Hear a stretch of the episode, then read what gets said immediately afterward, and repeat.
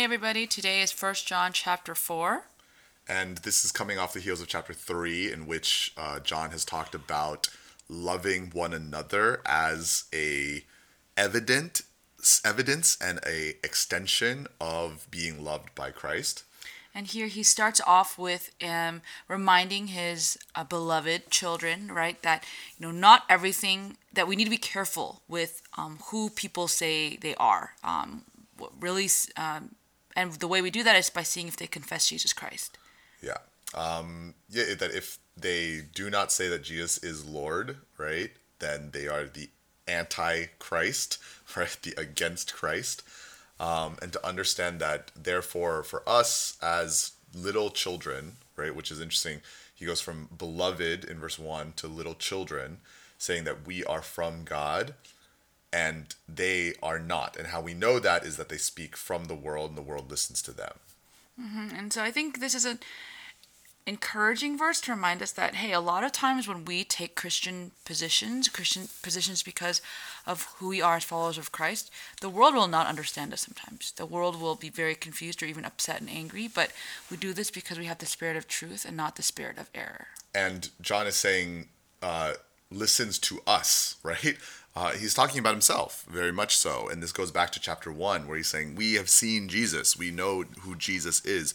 We are preaching Jesus, and that is why you should listen to us. Not because they somehow have the title of apostle or prophet or anything like that, but because they're talking specifically about Jesus. And then we have uh, John continuing to talk about, you know, loving one another. He just returns back to that theme, right? Um, anyone who doesn't know who doesn't who does not love does not know God because God is love, and that's that famous, right? Like God is love. Yes, and I think it's important here to see that John is has been spending time uh, clarifying what love is because even before I was a Christian, right, I would say, well, if God is real, isn't God love?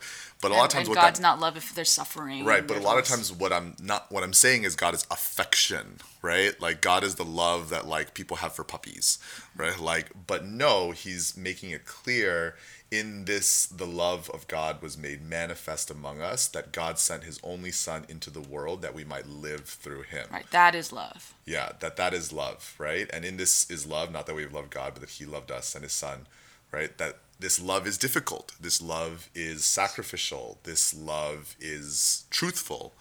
Uh, and all of those things. Mm-hmm. And this is the verse Jason tripped up yesterday. No one has ever seen God. Um, uh, if we love one another, God abides in us and his love is perfected in us, right? We don't see God, but when we love one another, then God is with us. And um, that's just a beautiful picture. And it's interesting then that by this, right, we know that we have that love.